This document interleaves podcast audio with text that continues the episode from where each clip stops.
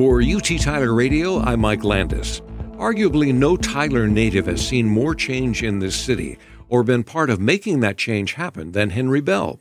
He's a fifth generation Tylerite on both sides of his family. After more than a dozen years with what is now Regions Bank, he served more than three decades on the Tyler Chamber of Commerce and is currently president. And he's our guest today. Welcome. Thank you. Glad to be here. I feel like with an introduction like that, we should play Hail to the Chief, don't you think? not hardly, not hardly. Well, the CEO of the Chamber, uh, Scott Martinez, has been our guest a number of times, and he brings insight into what's happening right now for the city and its future. We've wanted to talk to you for some time now to bring some perspective on where the city of Tyler is today as compared to when you became a part of the Chamber 30 plus years ago. How do you, how do you chart that? Well, you can chart it in lots of different ways. You know, you, we can bore you to death with stats all you want to, but um, it's it has been on my mind a little bit more than usual lately. Um, I am a student of history, always have been, love history.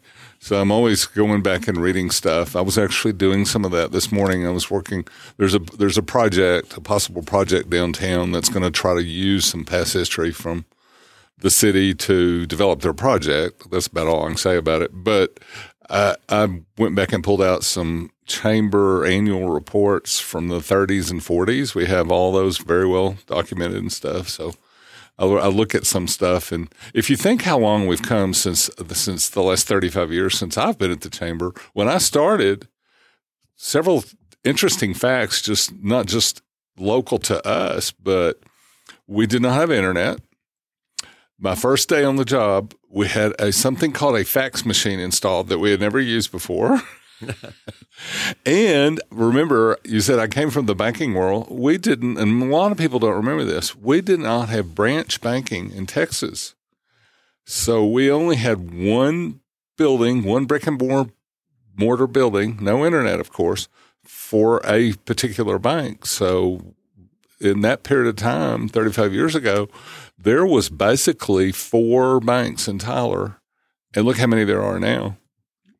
it, it that the banks is, is, a good way of charting that. But even in the progress of, of, the city itself, where where for a long time it seemed as though Tyler kind of pushed away some of the big uh, companies that wanted to come in and that sort of thing. It, it felt that way anyway, yeah. Uh, because people liked it just the way it was. Yes, um, you know, and, and Tyler's grown tremendously. I can go back farther than than um, 35 years ago. I, we were we were very fortunate here to have had the East Texas oil field discovered in the 30s here, which defined our economics for years and years and years, and so and still plays a very large part of it. But um, we got too complacent with it.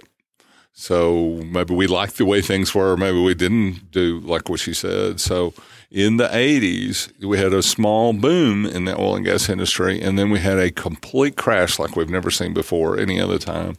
And all, all of the whole state of Texas and a lot of the Southwest suffered because we had concentrated, put too many eggs in one basket.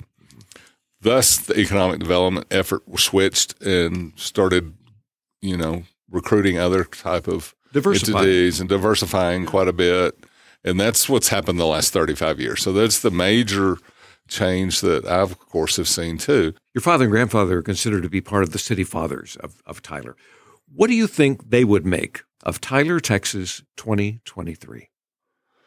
I never knew my grandfather. My grandfather actually died before I was born. And, but I've read a lot about him and he was very charismatic, had a lot of interest and did a lot of things for the community, totally different from things that, that my father may have done. So there were, there were two different entities he was such a go go cheerleader type person, from what I could tell. I think he'd be thrilled. My father was much more even keel, mm-hmm. and he would keep his nose to the grindstone, and things would get accomplished. And his attitude was, "Well, that's what we were supposed to do." So you'd have one doing a little bit more celebrating, and one just kind of keeping the even keel, kind of like, "Yeah, we got to we got to move on to the next thing." Well, that, that's. I was just thinking about your grandfather. I mean, certainly he he was operating at the time that uh, when the first East Texas State Fair came along, they did it at what's now Bergfeld Park. yeah. You did a lot of things. If you go back and look, that I was just at the Carnegie History Center yesterday, so it's fun to see pictures of things, you know, back then. But when the East Texas oil field was was discovered, most of the streets in the city of Tyler were not paved. Okay, so I mean, we obviously had automobiles by then, but there weren't many roads that could go down.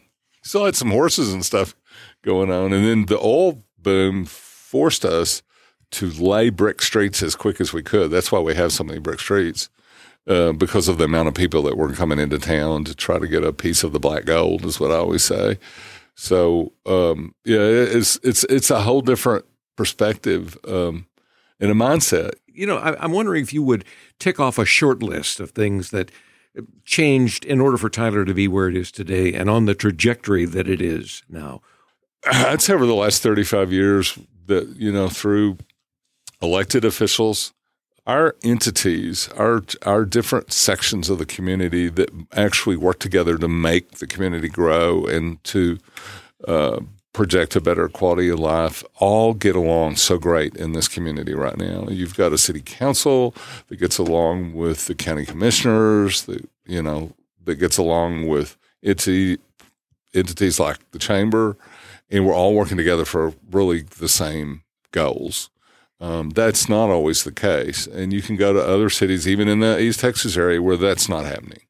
So there's there's uh, an effort to all work all work together. Now that can change at any minute, so we have to keep working at that to make sure that it doesn't. That's why like keep, a marriage, they right? keep some people along for 35 years, like me, just so you have some continuity.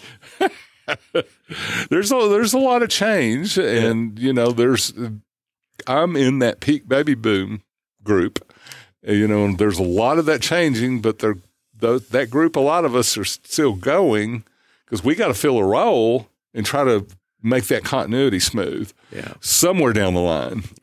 Final thoughts. Anything you'd like to share before we wrap this well, up? I'm. I'll, I'll, just say, like, and I've mentioned it a couple of times. Um, it's it's great to be on the campus of UT Tyler. I'm so excited about the growth there. Uh, it's exciting to me that I don't hear conversations of like, oh, I had to go, I had to run over to Dallas today to get a tooth pulled, or I had to run over there to buy a dress. You know, you just don't hear that anymore. So um, I, I just think the, the future is very, very bright also. Our guest has been the president of the Tyler Chamber of Commerce, Henry Bell. To hear this interview again or to share it, go to our website, kvut.org. I'm Mike Landis for UT Tyler Radio.